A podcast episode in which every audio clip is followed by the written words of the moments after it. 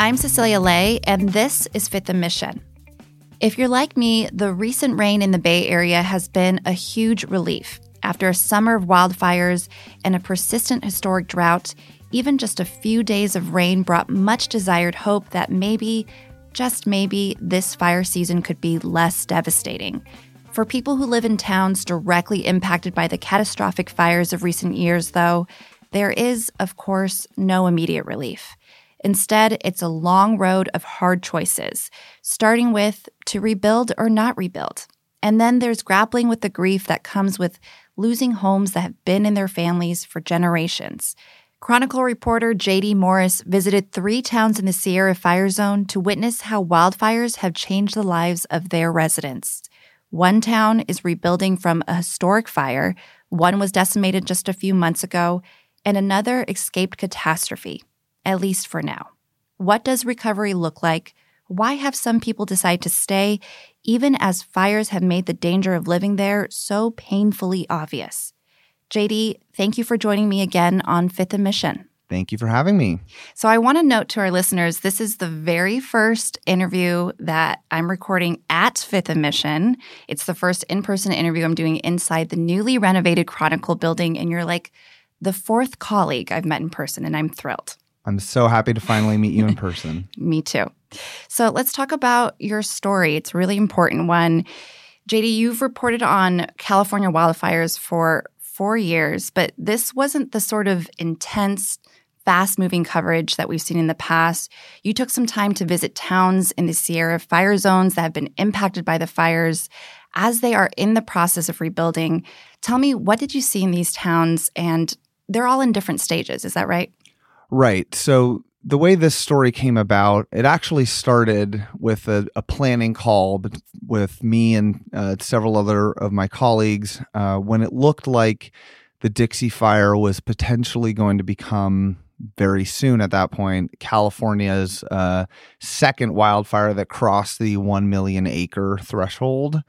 And we wanted to do something big about that the fire did not ultimately end up reaching 1 million acres, but it got pretty close. What I realized was that it's really remarkable and concerning that the Dixie Fire started not far from where the Camp Fire, California's deadliest and most destructive wildfire, started in 2018. And those weren't the only two big fires that happened in that region of the state. There was also the 2020 North Complex fire last year, which burned down the town of Berry Creek, which is southeast of Paradise. And so I was thinking about what does it mean that one, you know, vast area of the state has been hit with these historic fires, you know, 3 years apart. So I knew I wanted to go to Paradise and see that town recovering and rebuilding. I knew I needed to go to Greenville, which had just been destroyed. And then the reason I chose Quincy is because I realized that Quincy is a town that remains intact, but two of those fires that I just mentioned, the North Complex fire and the Dixie fire, burned toward Quincy and kind of around it. If you look at a map of these three towns, you'll see very clearly, you know, Paradise was destroyed three years ago. Greenville was just destroyed, and Quincy is threatened and will be threatened going into the future. So you were thinking about this fire zone and you wanted to see how these different towns were grappling with either recovery or the threat of future fires. Um, and you've met folks that decided to rebuild their homes or stay in these places despite the danger. What's driving those decisions? They're making some really tough choices in this moment, right? Yeah, I think for a lot of the people I talk to who are intent on sticking around, it's people that have a really close connection to that town, whether it's Paradise or Greenville. They're people that have been there for a long time. Maybe they're from there or their families are from there. And, you know, that that is their home, you know, and they have a hard time imagining themselves living somewhere else and especially in, in Greenville's case, which is just burned, I think for the people that want to stay, it's a it's a matter of wanting to help their community recover, become more resilient, and you know not walk away at kind of its its darkest moment. Um, and of course that happened in in Paradise a lot too. But what Paradise shows us is that the recovery process, the rebuilding process is a long one and a, a, a, slow one. The population of Paradise today is about, according to the mayor's, you know, rough estimate, 6,200 people. It was closer to 27,000 before the fire. Now, to be clear, no one ever thought that the population of Paradise would bounce back to 27,000, you know, in, in three years. I don't think that that was uh, ever an expectation. However, you know, it, it just shows kind of the slow recovery that's going to happen there. And I think we'll see the same thing play out in Greenville too. Can you paint a picture of what paradise looks like today? We've all seen the terrible devastation, the photos of it. What right. does paradise look like? It looks now? it looks very different from the immediate aftermath of the Camp Fire, but also very different than it looked, you know, before the Camp Fire, from what I understand. It's a lot of empty lots, but there's no more rubble. Um, there are some burned trees still around town, but a lot of them have been removed. So I, a place that you know used to be kind of filled with this ponderosa pine canopy, if you will, um, a lot of that is is not there anymore. And it's important to remember that not every home burned in Paradise too mm-hmm. was not you know a 100% loss so there are buildings that survived the Camp Fire that are still there and you know there are new buildings um, that have gone up. And you know i saw um, a, a, fair amount of construction activity around paradise. Um, it varied kind of from you know place to place but a lot of fresh wood going up a lot of construction activity happening. Um, and you know some uh, important spots in paradise like some of their parks you know that are really important to the community um, are looking really really well uh, mm-hmm. uh, really nice and who did you meet over there i understand you met with some residents who like you mentioned are determined to stay in paradise even despite what happened in 2018 yeah, so the main person I met up with in Paradise was uh, Jason Bazard. He's a local real estate agent. Um, he's from Paradise, and he received the first rebuilding permit for a new home in Paradise. Paradise has always been home to my family and I. Uh, this is where I was raised. My wife was raised. All my most of my family is still here in town, um, and this is where our daughters raised. And you know, we just want to try and get back as much of our life as possible. And we figured the best way to do that was to move back and continue on. So he showed me around, and you know, it was a really lovely place. He has this beautiful oasis in his backyard with all sorts of greenery mm-hmm. that, you know, provides a lot of space for his family to hang out. I think there's days where you wake up and you can't believe, you know, 90% of your town is gone. And the one thing that I love the most being in real estate is I get calls from people that say, "Hey, we saw the town burn down. We want to come move there. We want to help rebuild." That's awesome to me. I feel like that is like gives me chills to talk about. So, I think there's a lot of positivity going on right now and this town is going to be one of the best and safest towns in 10 or 15 years. But I met up with other people too. Some people that I talked to who didn't end up making it in the story. It was interesting hearing from them a lot about, you know, their connections to the town and the work that they're doing and kind of what it's been like to live there day in and day out. Also talked to the mayor and some other folks too. One part that makes rebuilding a little more difficult is the cost of insuring houses, right? Yeah, in, insuring them uh, is is very difficult. Um, you know, for some people, or at least just more expensive. The mayor told me that he was paying like nine hundred dollars in insurance insurance before the fire, and now it's uh, like fifteen hundred. So that's something that you're really seeing throughout the fire zone in California. Um, you know, it started in en masse, I think, after the 2017 fires in Sonoma County in, in wine country, Mhm. insurers are taking a really hard look at, at homes in the fire zone. And, you know, that's why the state has had to step in and institute a moratorium on insurers um, dropping people because of the wildfire risk. But, you know, I, I heard in every place I went to that insurance is just getting really expensive for some people. But even still, people want to rebuild. Are they previous residents, like you mentioned, who are just determined to stay in these towns, or, or, or are these also people that are new to the towns and want to live there? I have heard of some new people coming in. I do think that's happening, but it Mhm. is it is a lot of people that lived there before who want to stick around. You're listening to Fifth and Mission. You can support this show and the newsroom that creates it by signing up for unlimited access at sfchronicle.com slash pod or by downloading the San Francisco Chronicle app. I want to talk about another town that was also destroyed, Greenville, which was devastated by the recent Dixie Fire in August. It's a town with a ton of California history and generations of residents.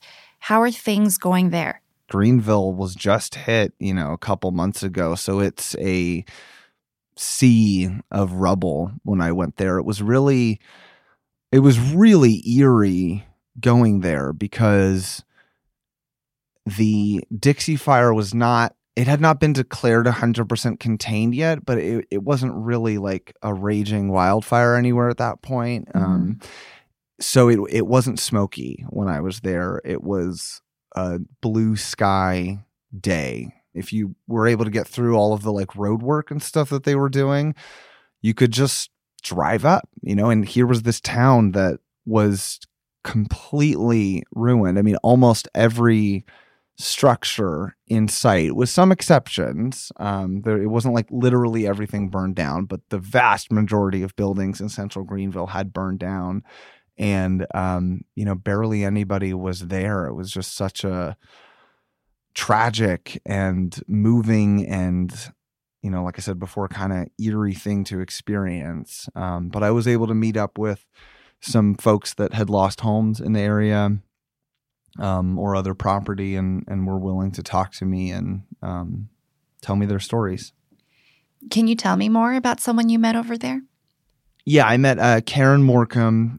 She lived in a house on Main Street, and right in the middle of Greenville, and it, that house had been in her family for generations since 1912, when her great great grandfather, a gold miner, bought it. My grandmother lived here till she was like 93 years old.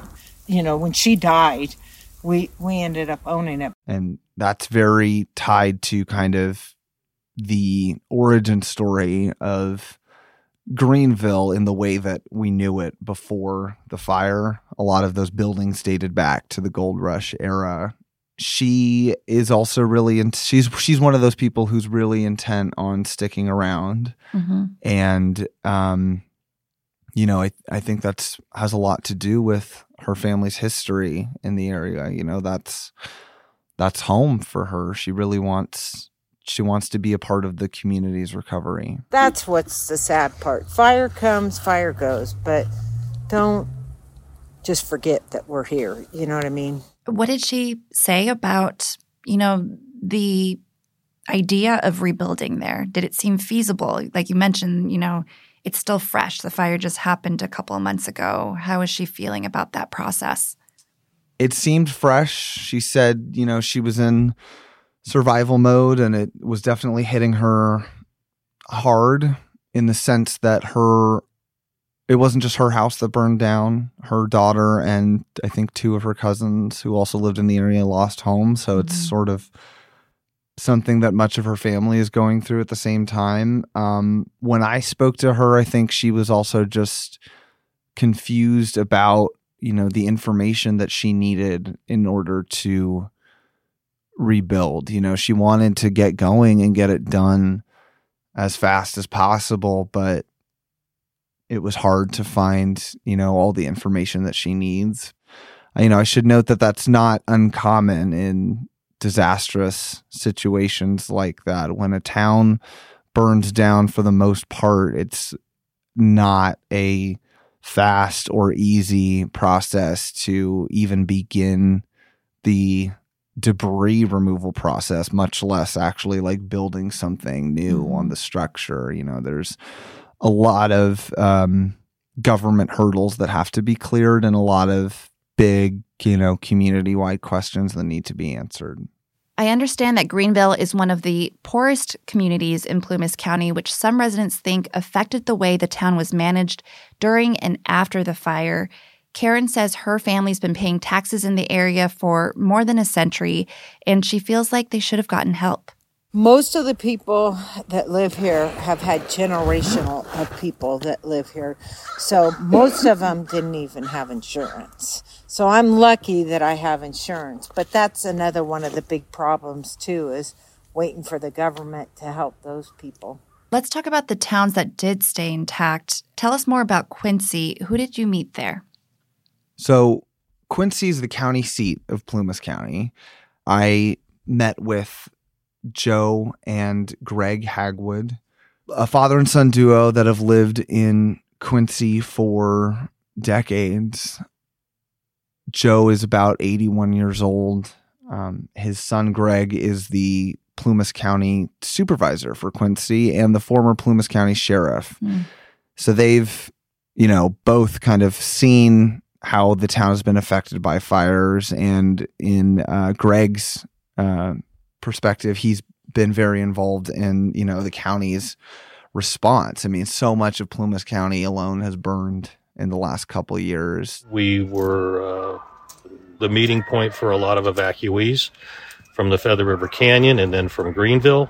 I housed evacuees at my house over the course of a couple of weeks. Um, the the air quality uh, was amongst the worst registered anywhere in the world. Um, and this would be the second year in a row for that distinction. I think people in Quincy, some of them at least, are concerned that perhaps the town might not be as lucky mm-hmm. the next time. Mm-hmm. I mean, a lot of the land around it has burned, but there is a lot that has not burned as well. Everybody has measurably come together with a common understanding and a common sense of urgency to take whatever action we, we can reasonably take to start unwinding the, the conditions and reversing the trends that have allowed these these devastating fires to uh, to rage. It's been several years of fires. Do you think residents who are acutely aware of these dangers, like the Hagwoods, are they springing into action and doing more proactive tactics to protect their homes? Yeah, there are efforts to certainly to. Um, I, th- there's much more of a focus, you know, not only in Quincy but in a lot of other places that are threatened by fire, to create defensible space, to thin trees and brush, you know, around your home. Um, communities pretty much everywhere in the Sierra and other parts of California that have had some of these horrible fires in recent years are talking about ways that they can do more ambitious forest thinning, more prescribed burning, things of that nature that can hopefully get the forests and the chaparral and shrublands into more healthy conditions because, you know, with the Sierra in particular, something that we have to always remember here is that fire is endemic to California before California was colonized. Native Americans would routinely set, you know, controlled burns and cultural burns. And also, lightning caused forest fires have always happened here. And so fire is a very natural part of the California ecosystem. Mm-hmm. And what happened was we started to suppress fires too much. That was very much a mentality after California was colonized, which is that, you know, fire was bad and that we should try to stamp it out at any and all costs. And that is one not the only, but it is one big reason why forests in the Sierra have gotten so overgrown. Mm-hmm. Listening to the stories of these residents that you met with and what you just mentioned about fires just being a part of California, is there a sense of where else would we go? Fires are just a part of our reality, and that isn't it isn't enough to drive us away. We want to rebuild here. Yeah, absolutely. For some people, um, however, the intensity and the severity of what California has experienced in recent years is not good in a lot of ways, mm-hmm. especially when the when I mean when the smoke gets to a point where it's you know, creating horrifically unhealthy air for days or even weeks, when towns are burning down, when people are dying, that kind of fire is not good and that's not what we want to see. But I think the thinking is that California does need to learn to live with fire in a way that, you know, a lot of people who live here currently have not historically been used to. Um, so, yes, on the one hand, there is a sense of we need to live with fire. Climate change has made this, you know, kind of an unavoidable part of life here now. However, there's very much a desire in all corners to manage the forest better, to use more good fire so that we don't have these catastrophic, destructive, deadly disasters mm-hmm. when flames do break out at the wrong time. JD, this was sort of a different story for you. You've done such important reporting for us in the past, including investigative reporting on PG&E and their responsibility in these fires. And I wonder, after spending this time with these folks in these towns, you know, watching them make these really hard decisions, what's made the biggest impression on you after doing a story like this? Hmm. That's a good question something I feel like I've heard from folks online at, at, certain points is sort of this why do people live there? You know, or that, well, you know, maybe we wouldn't have Greenvilles or paradises anymore if people just didn't live there at all anymore and that it's, you know, the community's fault for building there. I just think that that's such a misguided way to look at this.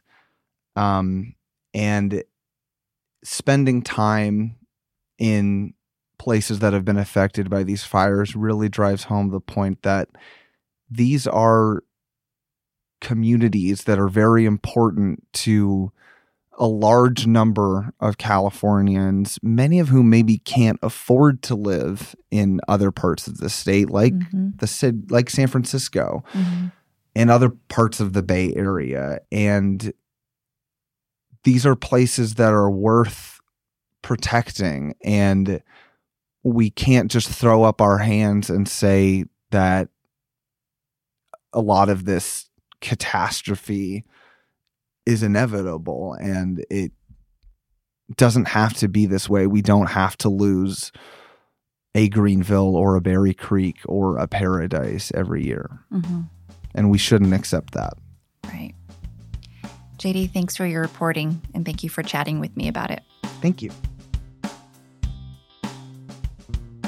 JD Morris covers energy and climate change for The Chronicle. You can find his story about how three towns in the Sierra have been transformed by wildfires at sfchronicle.com or on the Chronicle app. Our Fifth and Mission listener survey is closing on Friday at midnight. You have only a bit of time left to tell us what you want from the show and to win one of those three $100 gift cards. sfchronicle.com slash survey. Thanks to King Kaufman for producing this episode and thanks to you for listening.